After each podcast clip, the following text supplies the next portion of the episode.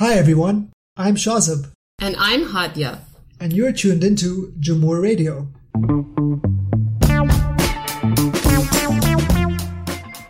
Launched in 2018, Jamhoor is a critical left media organization that covers politics in South Asia and its diasporas. Today, you're listening to a special podcast to launch Jamhoor's summer issue on imperialism in South Asia. Visit our website, jamhoor.org, to learn more. In the past year, we witnessed the catastrophic ending of the US occupation of Afghanistan, the discovery of unmarked mass graves of indigenous children in Canada, the uneven distribution of COVID vaccines, and a deepening of the conflict between the US and China. Imperialism has returned to center stage. We'll be speaking today with a fierce critic of imperialism, Priyamvada Gopal. Priya is Professor of Postcolonial Studies at Cambridge University.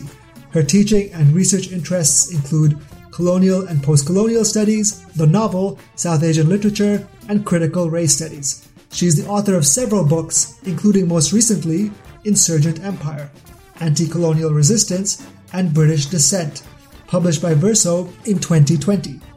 Priya is also a well known public intellectual who was named one of the world's top 50 thinkers by Prospect magazine. We wanted to start with maybe laying down some kind of definitions, like facing how you see imperialism. So, for instance, people like David Harvey argue that imperialism is no longer a useful category.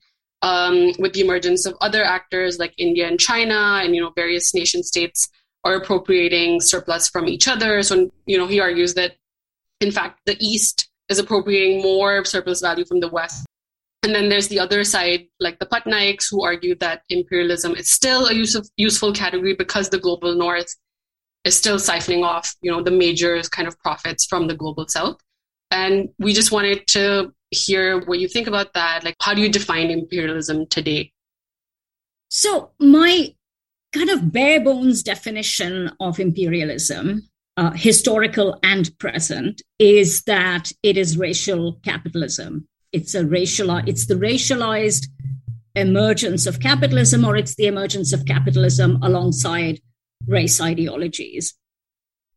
In that context i would say that both harvey and the patnaiks have a point and i think we actually need to come up with an understanding that takes into account both positions. I think the patnaiks are right to say that we have still not left entirely the age of the great European empires. The post 1492 dispensation is still with us in a great many ways.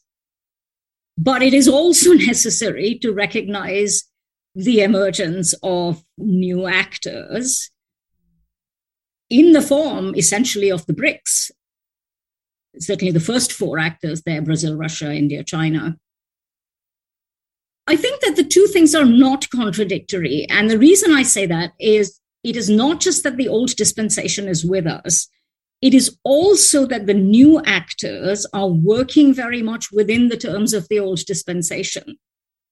And this is the thing about decolonization, uh, the, you know, the last 70, 75 years, the post Bandung dispensation that is most striking is that there has been a failure. And failure is perhaps a euphemism. There has been a failure to break from racial capitalism.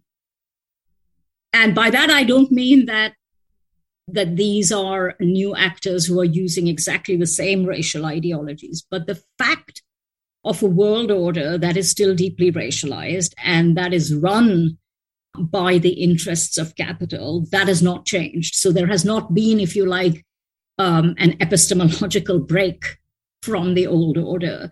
So to me, the two positions are not contradictory. I, I think that we have to recognize in ways that I think sections of the left are not recognizing uh, that this is not the same world order that emerged in 1945 even though it has yet to disappear, Um, but equally, I think um, it is problematic to suggest that, as some do, that that the emergence of uh, Russia, China, India has not changed uh, the picture. And I think, in fact, the lack of recognition of the latter speaks to something that is very close to my mind at the moment, given what's happening in in in the Ukraine is that we are still practicing sometimes on the left a kind of campist cartoon anti-imperialism uh, that that acts as though we are still in 1955, um, and we are not. I think that we need to take that into account. Yeah.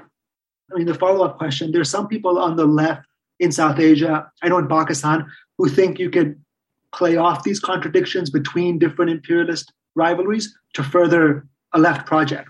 So, for instance, some left are saying maybe China, ally with China to counteract US imperialism. Others, especially some ethnic separatists in Pakistan, in particular, allying with the US imperialists to offset and counteract you know, the Pakistani military. And so, how should the left navigate that space in South Asia? That's a challenging question. I mean, the first thing I want to say is I'll make a slight distinction here between the left, kind of broadly or vaguely defined, and peoples who are facing aggression, oppression, occupation. When people face aggression, occupation, colonialism, there is a history of playing alliances and playing actors off each other. And it is an understandable Tactic. and a pragmatic move that we have to understand in historical terms. I think, though, if we talk about a broad left intellectual analysis of the situation um, and thinking about left organizing in this context, I think we need to recall that although these different camps exist, they are also constantly shifting and allegiances between them are constantly shifting. I mean, you know, in one sense, one can say there is China on the one hand and the US on the other, but I think that that, that form of campism overlooks the deep ties through capitalism between these economies and polities. Uh, you know, so that today Putin, who is, you know, in everybody's bad books, uh, was actually a friend not all that long ago and may yet become a friend. So I guess from a somewhat privileged academic or intellectual viewpoint, I would say that, that a left analysis has to be cognizant that these are not, you know, kind of permanent oppositions. These are not permanent uh, affiliations. And I think the question has to be posed ethically, what is the position that a left should take. Um, and I think the left needs to grapple with difficulty. And the left needs to grapple with the messiness of these camps and their temporary allegiances and their temporary oppositions. Because at the end of the day, what people are at the receiving end of is international capital and is the various transmutations of racial and caste and religious ideologies. So the ethical position, I don't think can really afford to say, well, today China, tomorrow Russia, maybe yesterday the United States. Um, I, I, do see how that might be a political imperative for people, uh, you know, fighting existential struggles on the ground. Um, but I'm not sure uh, that a left analysis, a left morality, if you like, um, can afford to just play a pragmatic game because I think it takes us up dead ends, um, you know, in, in, in the final analysis. Given that you're saying that, yes, the faces with these new nations, the BRICS in particular, like how imperialism is changing, is obviously changing because of the presence of these countries at the same time, you're saying that the basic thing of capital accumulation remains. So within South Asia in particular, given India's economic rise, the US withdrawal from Afghanistan, and China's very interventionist role uh, in Pakistan. How do you see the imperialist dynamics in South Asia shifting? That is such a big question in one sense, right? There's kind of multiple imperialisms and multiple kind of state actors at play. I would say the official uh, left position in in some ways, uh, at, at least in India, is to, I suppose, in some sense, support the emergence of China and to see that as a central element of decolonization. And particularly in India, where uh, the Hindu right um, and Indian nationalists of various stripes fear China and hate China and premise their self assertion against China, it's quite easy to think about China as the kind of alternative, the, the emergent power, the emergent power in the global south that ends the 1492 dispensation.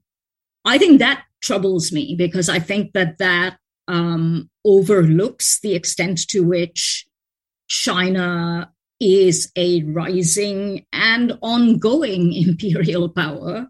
There are peoples who are currently very much at the receiving end of the Chinese jackboot, and it is a jackboot. And I'm talking not only of the Tibetans. It seems to me troubling when people on the left either claim that the ongoing oppression, and I'll use that word vaguely, of the Uyghurs um, is a fantasy or a Western myth. Or, in fact, say, well, it's just a form of um, rehabilitation and education. And I have seen this argument made by people on the left, and it has struck me as utterly horrifying that, that anybody on the left could uh, really, you know, uh, turn around and, and, and take either of these positions. And again, as I was saying earlier, I don't necessarily see a real opposition between Indian authoritarianism as it is currently emerging and Chinese state authoritarianism. In fact, as an Indian, when I go home, in all the China hate talk, I detect the, the note that I detect above everything else is envy, you know, and this sense that, well, you know, we really ought to be like them. Um, you'll hear many Indian middle class, nice liberal middle class people say, you know, the reason India is backwards is, is this bloody democracy business that we do. You know, we should be like China. Don't deal with any protests, just clamp down and make progress the first imperative. I'm not sure, uh, even now, that there are not quite, you know, significant ties uh, between Indian capital, Chinese capital, the Indian elites, the Chinese elites, the political elites, that is.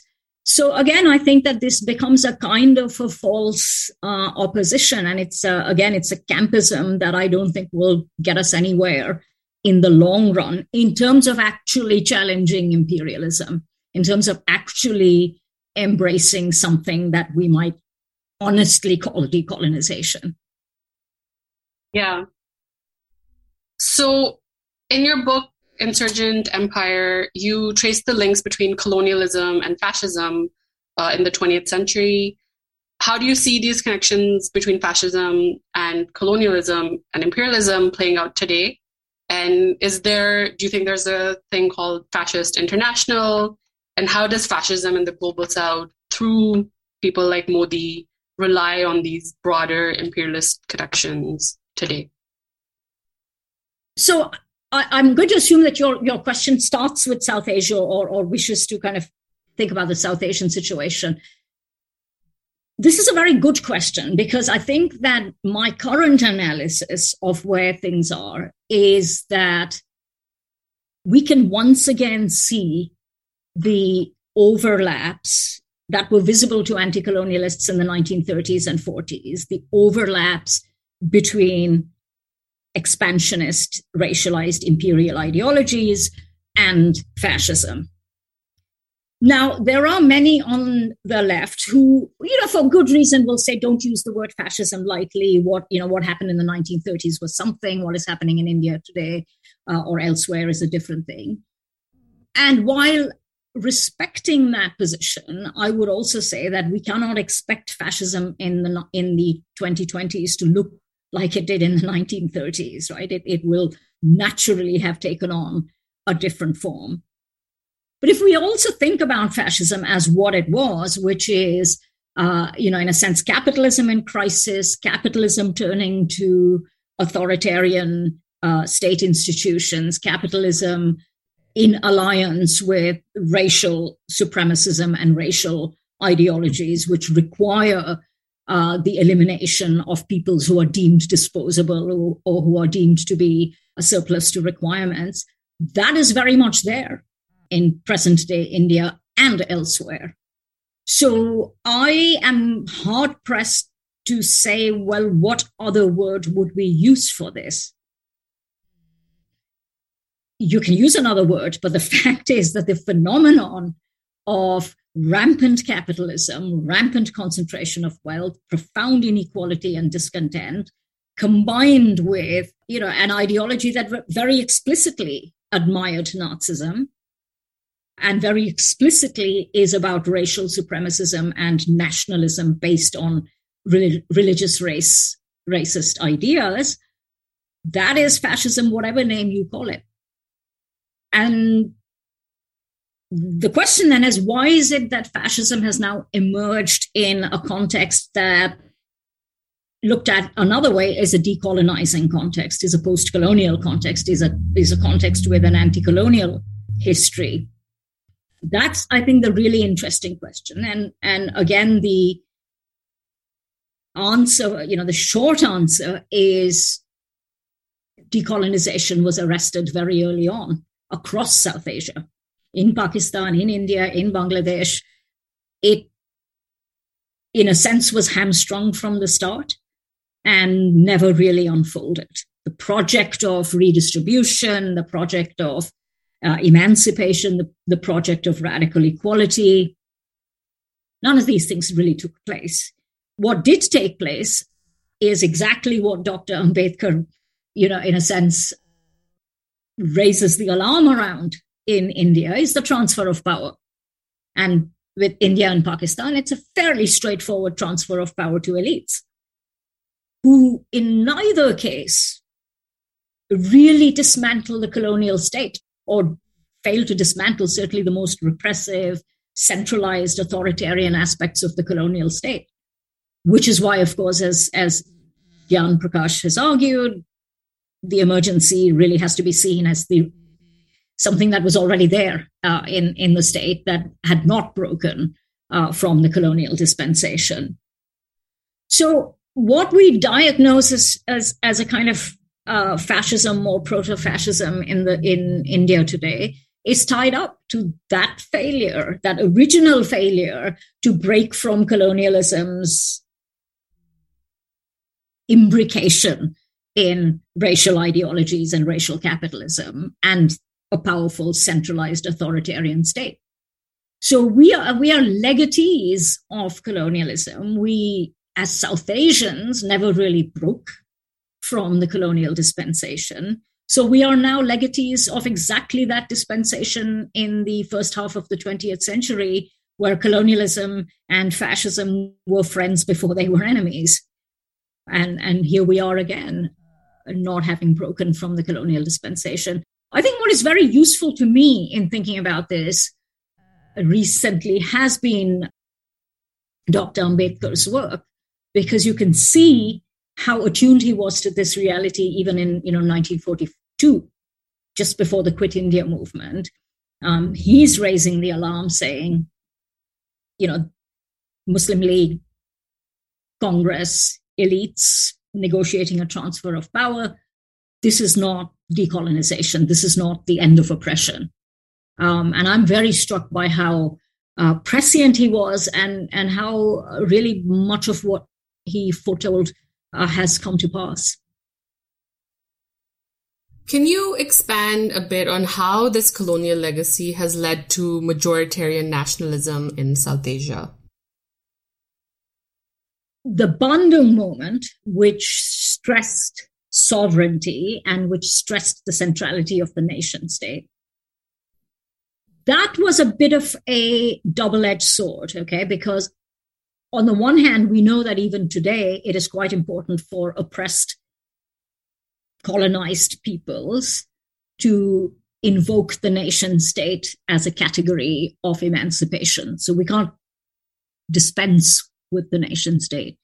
But what we can do is recognize that the post war nation state, even when it sought to be plural and equal, ended up privileging certain kinds of majorities right? Whether those were linguistic majorities or religious majorities or racial majorities, ethnic majorities. And that majoritarianism, which was embedded into India, into Pakistan, into several other post colonial nation states, has fed over the years into what we are seeing now, certainly in India, that this is, even if you don't want to call it fascism, which many scholars still hesitate to do, you can see that it is violent authoritarian majoritarianism. Perhaps we can agree that that is, you know, self-evident, and that what we have is Hindu majoritarianism. Majoritarianism is a slightly problematic term in that this is also a very upper caste Brahminical Hinduism and therefore not in theory a numerical majority. But it is, it is the kind of regnant formation. And so we can call it majoritarianism. India certainly came into being with many unresolved questions. Um, and majoritarianism made itself felt from the outset. And so we have, for instance, the unresolved situation of Kashmir. And we have a situation where not just recently, not just Hindutva, but from the outset, the Indian state did not address this question, chose, in a sense, to um, remain in happy stasis and to in a sense, follow the logic of annexation. And that's what we saw coming to culmination two, three years ago with the removal of Article 370 and basically, uh, you know, a declaration that Kashmir was not going to be any kind of issue at all. It, it would simply be subsumed into the majoritarian nation state. So what we see happening there is, on the one hand, the logic of majoritarianism, um, because we still have lip service to democracy, pluralism, equality, all of those things, unimpeded by the fact of majoritarianism.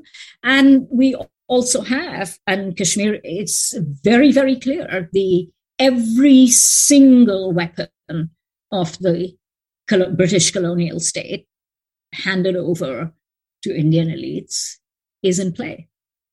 And I, mean, there, you know, there isn't even much of an attempt to to hide this. The state is doing what the state thinks it is entitled to do. Um, and in the long run, this is going to be even more of a flashpoint than it has been. And I think, I think there is a great deal of um, trouble and sorrow and violence being stored up um, and that is, in a sense, absolutely the consequence of the majoritarian logic of the post colonial nation state. So, do you think, um, just to follow up, you trace it back to the logic of the colonial state? That means, implied in that is that Congress is also has a part to play in what's happening in India now. But Congress also was to some, because in some liberal circles, I think the BJP and Hindutva gets criticized as authoritarian, but you know, Congress is, and it's is juxtaposed to the Congress, which is seen as liberal democratic and celebrated, when in fact you know, Congress from Indira Gandhi onwards, they, you know, exercise their own forms of authoritarianism, whether it's the Punjabis, um, the Sikhs in Punjab, or in Jharkhand, the indigenous people, and the Maoist struggle that happened there. So, would you also kind of, yeah, trace? Well, I mean, I, I think what I'm saying is that we have a situation where the state was never decolonized. The apparatus of the state, and of course, and that was handed over in the first instance to the Congress. And the BJP, in a sense, arose out of a breakaway section of the Congress. So these are all initially part of the same formation. They were just different, different pressure groups within the same formation. Again, Dr. Ambedkar, writing in the 1940s, you know, pushing against uh, the, what he calls a simple transfer of power, um, is attuned to the fact that the Congress is run by the Indian elites. Um, and the Congress is actually particularly authoritarian around the caste question, particularly authoritarian in refusing, and Gandhi was, I think, utterly complicit in this, refusing self representation and self emancipation uh, by the oppressed castes, by the most oppressed castes. And you can see a, a, a kind of, um, if you can call it authoritarian inclusivity emerge as the Indian nation state emerges and calls itself plural inclusive. It's it is the inclusivity and the pluralism of the majority. The majority agrees to be plural, to be inclusive. I want to say that in the context of the horrors of today, you know, that looks utopian. You know, that, that part of me saying, okay, okay, let's let's just bring back, you know, majority niceness. Because what we're dealing with is is so horrific and so annihilating. But it would be dishonest not to see the links between that kind of plural majoritarianism and the horrors of Hindutva today. Uh, I don't want to, con- I'm not conflating them, but I am saying that there are kinship relations, and those kinship relations should, at the very least, uh, be acknowledged.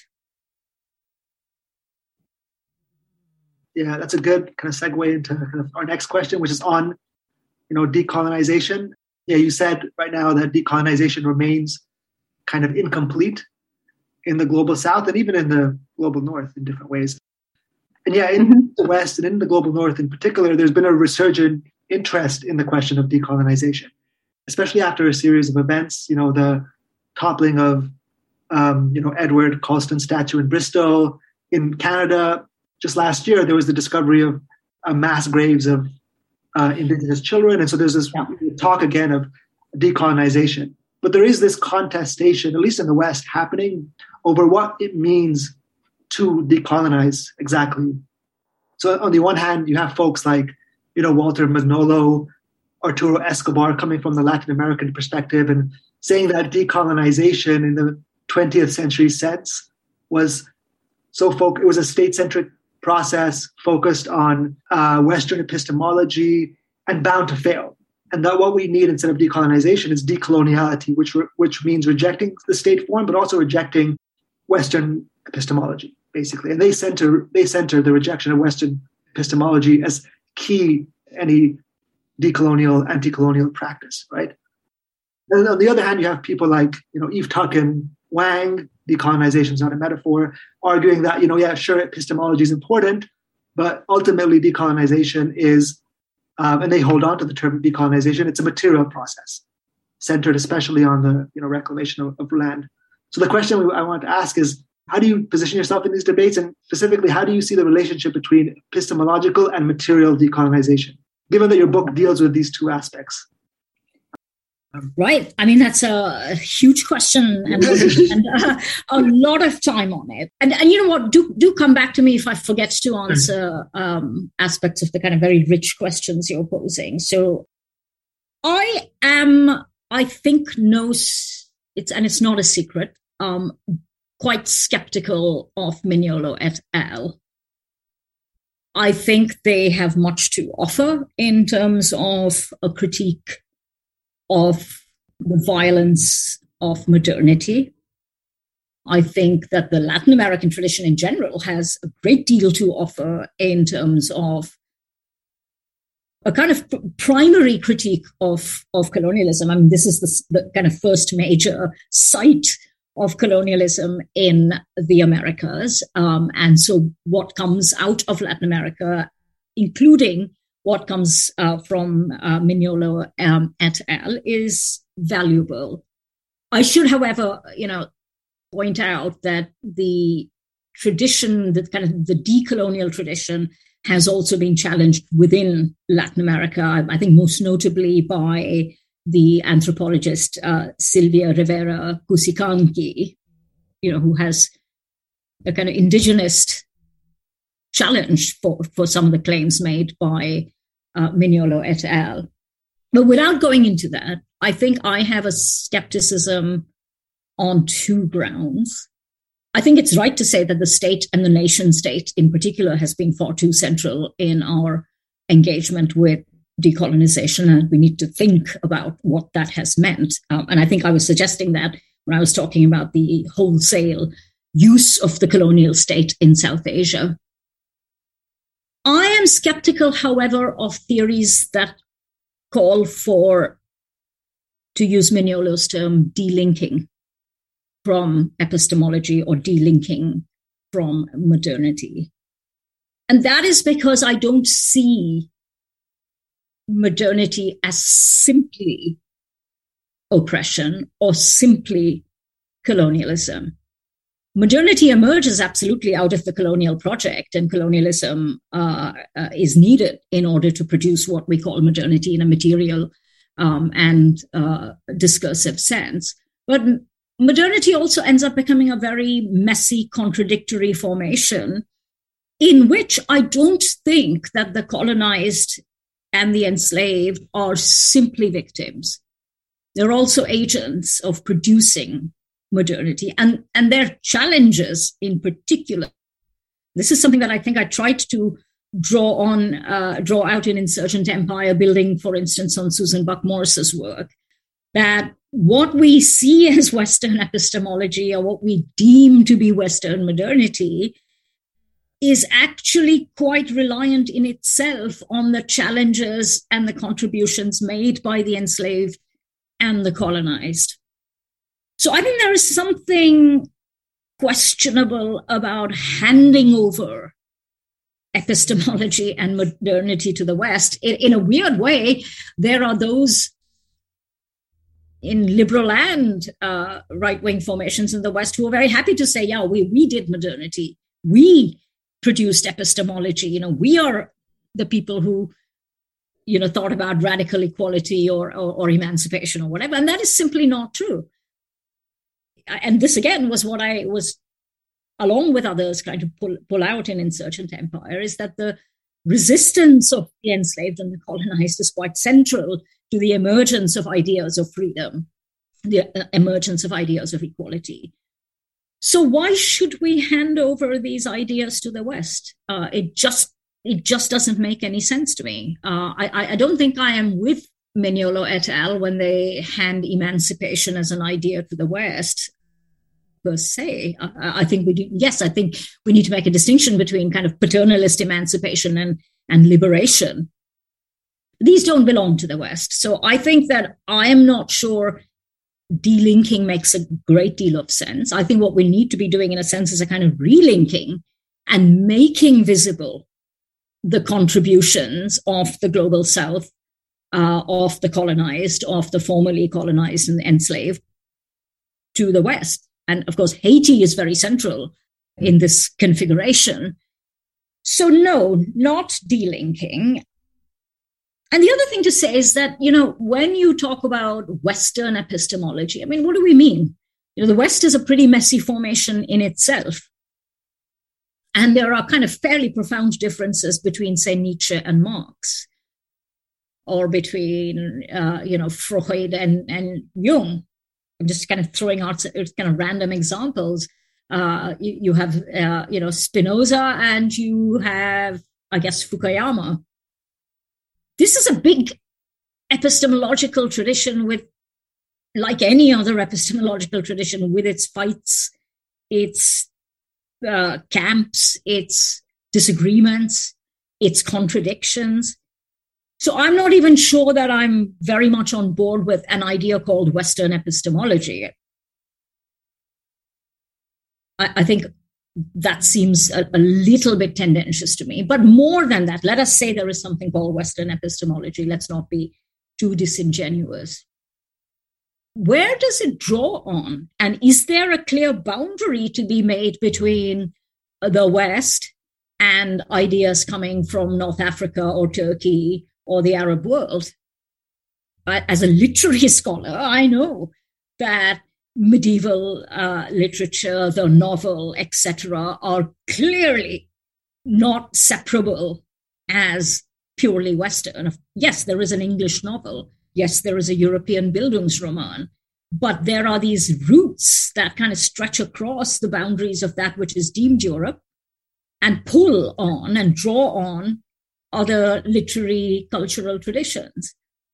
So it, it seems to me becomes a less easy task when you start to say, well, what is this category called the West? And does it not itself emerge out of the imperial encounter? And what precedes the West? What are its what is what is it drawing on to constitute itself? And you think of someone like Aimé Césaire saying, you know, the West likes to think of itself as doing reason and science, as if other formations did not do science, as if the, you know, and I think he talks about Assyrian astronomy and Egyptian chemistry. And, you know, this idea that you can somehow suture things into Western modernity and Western epistemology, that strikes me as um, both intellectually not defensible and also I think self defeating. This is not to say that there aren't other traditions and, and epistemologies and bodies of knowledge that have not been marginalized and wounded and suppressed. Indeed, they have. And that is part of the work that we have to do in thinking about decolonization. I'm sorry I've gone on at su- such length, but I do want to say one other thing since you asked me about the decolonial um, and Walter Mignolo in particular. Some months ago, we had a book emerging from the belly of the Hindu right wing which has embraced not decolonization, but has embraced the idea of the decolonial and has been insisting for some time now that what India needs is a return to Hindu epistemology, to Hindu knowledge, which, of course, is quite specifically Brahmin uh, epistemology and Brahmin knowledge.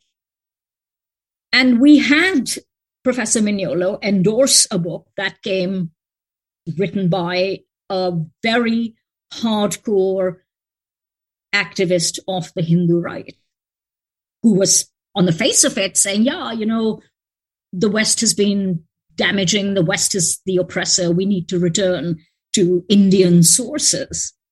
And to me, although Professor Mignolo did withdraw after an outcry, he withdrew his endorsement. To me, the question is, why did you endorse this in the first place? And that isn't just because of a lack of knowledge of where this author was coming from, but really, isn't there something in the decolonial, the idea of, you know, just you pull out another body of knowledge, you turn to the pre colonial, you pull out something that is not Western and replace the Western by it? That to me is a ready made recipe for exactly what happened, uh, which is the failure to question what these so called non Western epistemologies are, what their content is. And again, these are very mixed traditions. They have emancipatory, liberatory dimensions, and they have deeply reactionary, you know, un, very undesirable and deeply oppressive dimensions. So I don't think we can recuperate something called the decolonial uh, without, again, engaging with difficulty. And it's not a simple matter of one epistemological tradition against another. And I don't think it can be. That was a book by J. Sai Deepak, right? India, yeah. that birth. Yeah. It's, we're seeing J. Sai Deepak, yeah. yeah. We're seeing a similar kind of dynamic happen in Pakistan where some right wing kind of Islamist parties are also using the concept not of decoloniality but decolonization. So recently, just like in March this year, There was there's an Institute of Policy Studies, which is a think tank sponsored, funded, led by the Jamaat Islami Party, um, and they held a conference called Decolonizing Islamic Studies.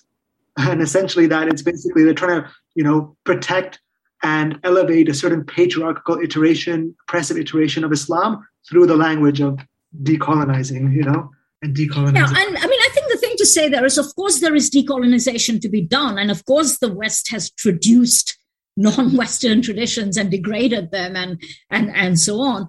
But the the work of decolonization is not a matter of simple replacement. The work of decolonization, and this is something I think I, I say to my own undergraduates, it's a two-way lens that the criticism and introspection that you demand of the West has to be turned on yourself and your own traditions as well. It, it's not a it's not a one way street.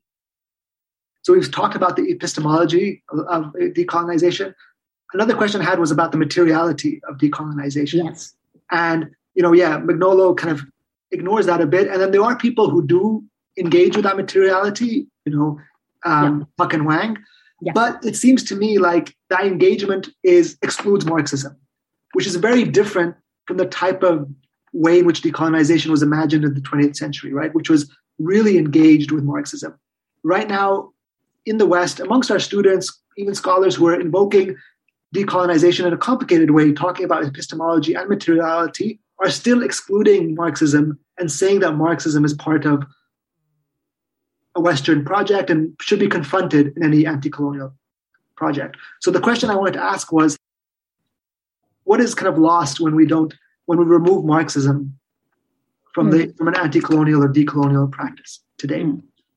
Um, I, it, it, occurs to me when you said that, and I forgot to answer your question around Tuck and Yang and, and material decolonization and their and their holding on to the idea. I'm very sympathetic to a lot of what Tuck and Yang say, which is that, you know, it's very easy for you guys to just fiddle with a curriculum and say, oh God, yeah, now we've decolonized. What about the fact that your university is sitting on land that is literally stolen? I think that that is very salutary, uh, particularly in the kind of white settler colonies, uh, to say, hello, this isn't just a matter of epistemologies. Uh, this is a matter of some fairly straightforward dispossession that requires restitution. And, and in a different way, the Caribbean uh, colonies are raising questions of reparations and saying, you know, here's the bill for, for, for the damage. Um, I am very sympathetic to that. I think where I pull away from Tuck and Yang and where I think they are actually curiously on the same page as uh, theorists of decoloniality is in the notion that there are di- that different engagements with decolonization are incommensurable. So, you know, they spend quite a lot of time critiquing, I would say, you know, post-colonial Asian migrants, for instance, critiquing the South Asian or the African engagement with decolonization because that is not about land. Uh, it is actually about land in some places, but but let's set that aside for now. That you know this is about what they call following the trail of stolen resources. Now I agree that migrants need to be attuned to where they are going to and what you know what structures they are participating in. But colonialism didn't only take one form. You know, it was land dispossession in, in some places. In other places, it was a different kind of decimation. It was enslavement, it was indenture, it was the wholesale removal of resources, it was the wholesale destruction of economies. And I think our engagement with decolonization has to take this range and multiple manifestations of the history of colonialism into account and I don't think, for instance, that we can say the project of reclaiming land is incom- incompatible or incommensurable with other kinds of decolonization. I think also um, in terms of, you know, Tuck and Yang's engagement with decolonization, it is important that they put forward the question of how difficult this is. Because what do you do if you are migrant or the descendants of the enslaved living on land stolen from First Nations. it's not a, there's no simple resolution and just giving back the land will not resolve other complicated things that arise for, from people who for instance didn't arrive in the americas voluntarily um, and and uh, you know have been here for uh, hundreds of years so again i think we're back to the question of dealing with difficulty that there are no simple binaries which will help on the question of marxism Marxism is pretty central, as you just pointed out, to many anti colonial traditions. And it is very difficult to think of serious engagements with anti colonialism that did not, at some level, draw on Marxism. But I think here we also need to remember that people who engaged with Marxism, I'm thinking of people like CLR James, George Padmore, who I um, write about, but I'm also thinking uh, of people who come later, have they've also kind of had a critical engagement with Marxism and have challenged its blindnesses, um, its tendency to think in racialized terms. So I would say that yes, I don't think any engagement with decolonization can set aside Marxism, but that that engagement has long been a critical engagement, and that critical engagement must continue. Um, and there have been within the Marxist tradition, within the broader left tradition, mistakes and you know repetitions of exclusion, whether those are on racial lines or gender lines or you know around questions of sexuality religion. Um, and so i think decolonization also is about keeping the marxist tradition critical and vibrant and not again devolving as i fear it sometimes does into campism into kind of party line taking into a kind of uh, you know one of the things about some forms of Marxism today that that kind of bothers me is how nation statist it is and how it has kind of failed to be internationalist. There are situations that require internationalism. And instead of building what we might call a global South internationalism, which the world really needs today, we have fallen into rightly criticizing NATO or the West for, you know, its tendentious invocation of the international community, so called. But we haven't, you know, countered that with a meaningful internationalism that would, for instance, have something to say and do around despots and despotism and authoritarianism and religious violence in our countries. Um, and I think in a way that has been one of the, the bad legacies of Bandung. Bandung in 1955, where you know the, something like the global South tries to emerge, was very focused on national sovereignty and non-interference. But what about situations that do require something like a truly international community, a real internationalism. And yeah, I'll say it, a real intervention when entire peoples are at the heel of a violent state or violent state actors. What do we do? Do we just say, well, sorry, non interference, that's the end of the story? Um, or do we try and come up with something that is, again, embracing difficulty and, and is imaginative in terms of what we might do. Um, I want to go back to um, when you were talking about, you know, the difficulties of forging solidarities, you know, between indigenous, let's say, First Nations peoples in North America and the, the black and brown, like descendants of slaves and then brown immigrants. And so in your book, you show that these like white, black, brown solidarities were not just being forged because black and brown people were just merely adopting these like western ideals and of universalism and freedom uh, to articulate their anti-colonialism but you show that the very universalist underpinnings of anti colonial politics were themselves dialogically constructed in these interactions between white dissidents and black and brown anti colonial activists. And so, you know, reading that history in the context of today, where identity politics is predominant within left and liberal spaces, you know, whether it's university campuses or, you know, the mainstreaming of woke culture, uh, of woke politics, there's a sense that, you know, these past efforts to unite across identities or like across these identities of race, gender, sexuality failed because the particularities were being subsumed subsumed by these broader uh, categories like class, right? Um, so that means that we should reject this old kind of politics, which didn't take these particularities into account. What do you make of that? Like, what do you what do you make of this this rejection of universalism uh, because of its association with you know leftist um, sort of uh, subsumption of particularities? Well, again, I'm going to, I think, retreat into the way I began, which is to say, uh, in a sense, both are right and both are wrong.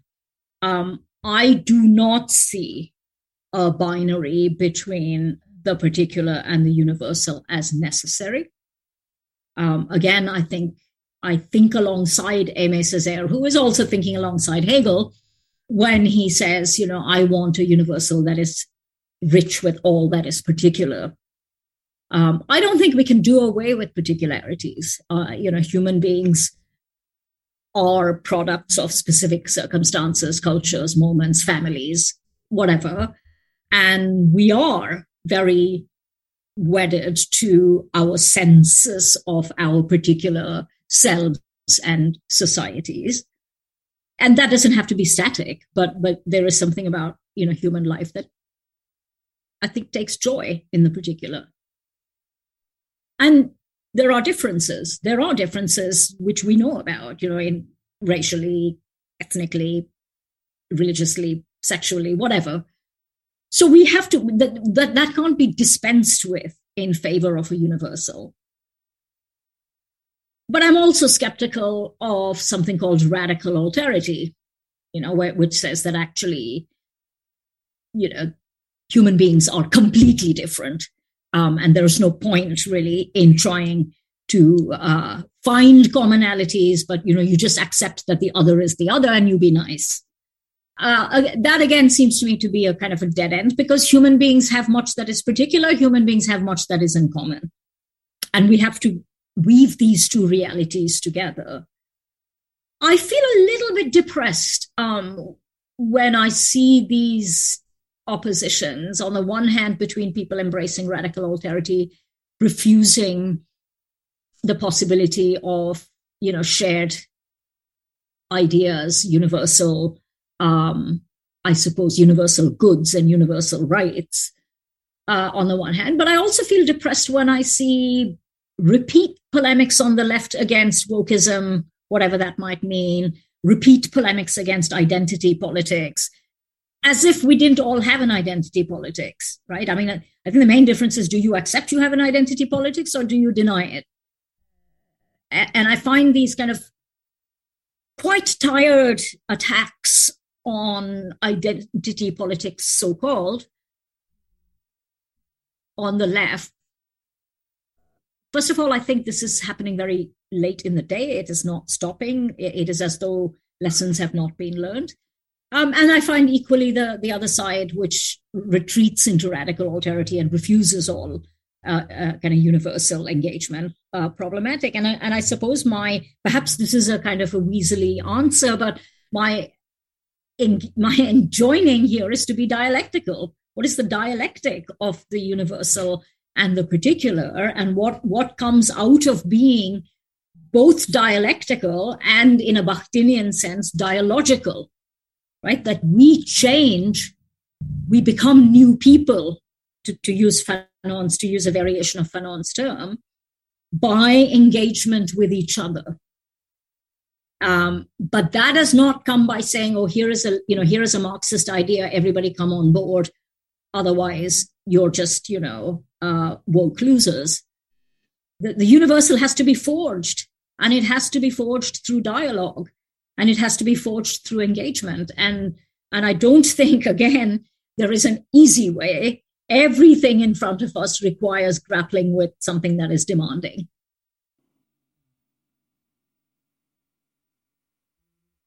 So yeah, keeping on this theme of um, kind of solidarity, and I want to ask a question about material basis for solidarity. I sound like an orthodox Marxist. I was asking questions about materiality, but so in your book, you know, your Insurgent um, Empire, great book. I really, you know, we read it for preparation for this interview, and it was really, really a really important intervention. Um, you know, you mentioned the figures like uh, Shapurji Saklatwala, you know, the British Indian Communist Party member who was, and he was amongst a series of folks who were trying to argue that decolonization of India would benefit British white working class people as well. Um, so there was material gains to be had for both uh, subalterns in the in India and subaltern folks in in Britain.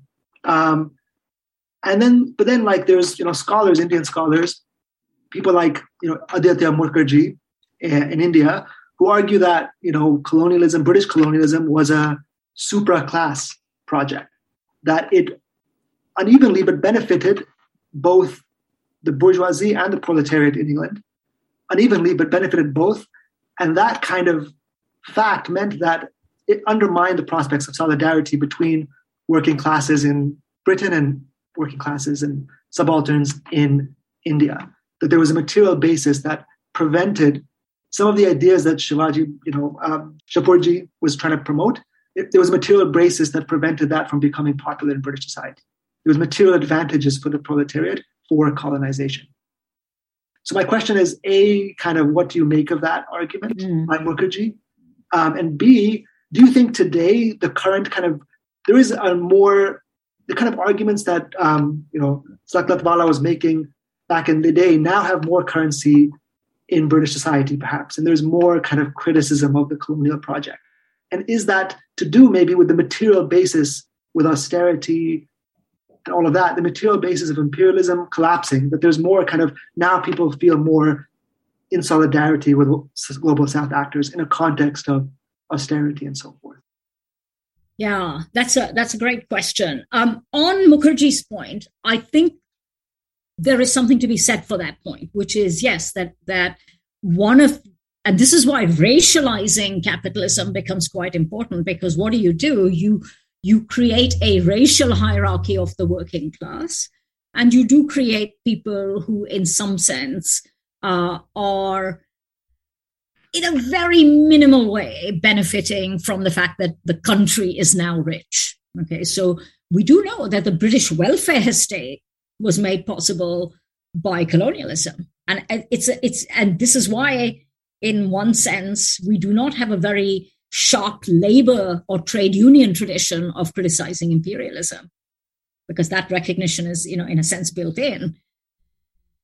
Empire enriches a few, but it's it's the crumbs are available to many.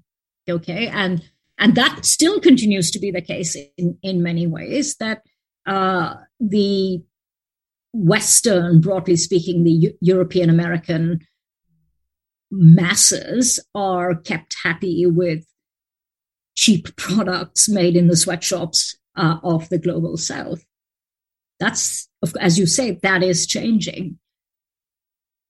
I think that in talking about Saklatwala and solidarity and others, I think there was, you know, probably an element in his thinking and in my thinking about him of hope, which is to say, can we get people, despite their differential uh, economic and differential racialized positions, to think about who the, you know, shared oppressor is?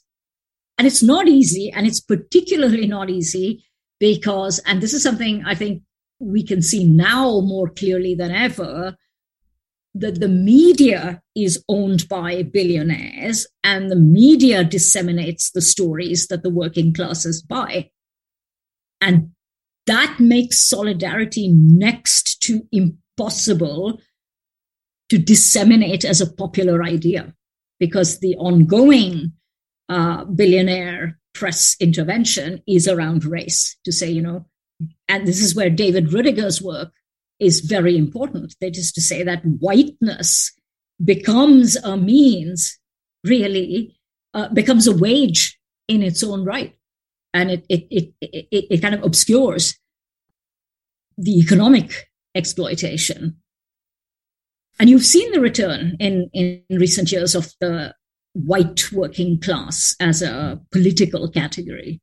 And it's been very depressing to witness it. And it's been very depressing to witness people on the left use the category as though it wasn't a construct, as though it wasn't a very deliberate racialized construct, as though there was some self evident oppression of white working classes as white working classes that we should be paying attention to. So solidarity is not easy. Um, and I would not wish to suggest for one moment that it's a simple matter of getting people to recognize a common oppressor. There's a lot that comes in the way and a lot that's very material that comes in the way. And, and that includes um, the media and it includes differential access uh, to resources. But the, sorry, what was the second point of your uh, second part of the question? Is there, I mean, you're right. There's, uh, in some ways in the West, we're seeing less solidarity.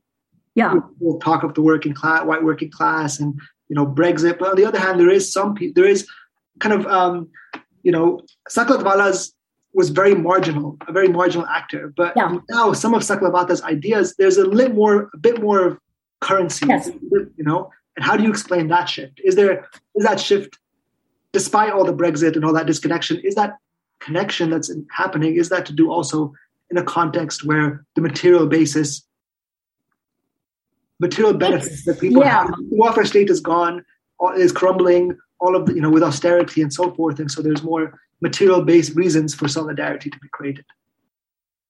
I think there is material, there is more commonality emerging. Um, and I think more and more people are realizing that they are being shafted by capitalism, by international capitalism, are being shafted uh, you know, by, by the wealthy. I'm not entirely sure I agree with you that solidarity is increasing. I can I, I agree with you that there ought to be increasing solidarity because austerity is actually a form of colonial impoverishment. It is actually a form of treating the poor as disposable um, and as uh, uh, you know, essentially uh, racializing them as unworthy of, of living, that you would think it would generate commonality. What we have not reckoned with, and, and this is where I think uh, the, the left does need to broadly get its act together, we have not reckoned with how powerful race is as a construct and how, in the face of great impoverishment, people will still turn on migrants.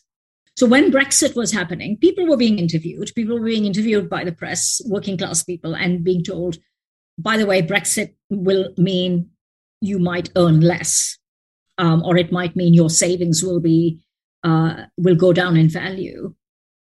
And people were saying, well, actually, if it means that we don't get, you know, if we if we don't get more migrants, that's fine. We'll take it you know, we'll take it on the chin. I'm not saying that is the only thing that is happening, but it is a it is a serious formation. Um, you know, othering, racial othering, cultural othering, religious othering has a tenacity and power that the billionaire press is able to deploy every single day. And I think that unless we take it seriously um, and and try to think about ways to find solidarity through that juggernaut, despite that juggernaut, um, we're in trouble. I, I, completely agree that that every single day capitalism's kind of rapacity is becoming clearer and clearer to to ordinary people in the West, but their attention is being demanded by other kind of stories and controversies uh, that should worry us. Thank you so much, Priya, for being on Jamhoor Radio. Uh, unfortunately, that's all we have time for today.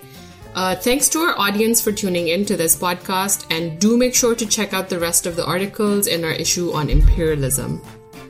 And we would also like to thank our patrons for supporting Jamhoor and making this special issue possible. If you like our content, and we hope you do, consider becoming a patron. You can do so by signing up at patreon.com forward slash Jamhoor.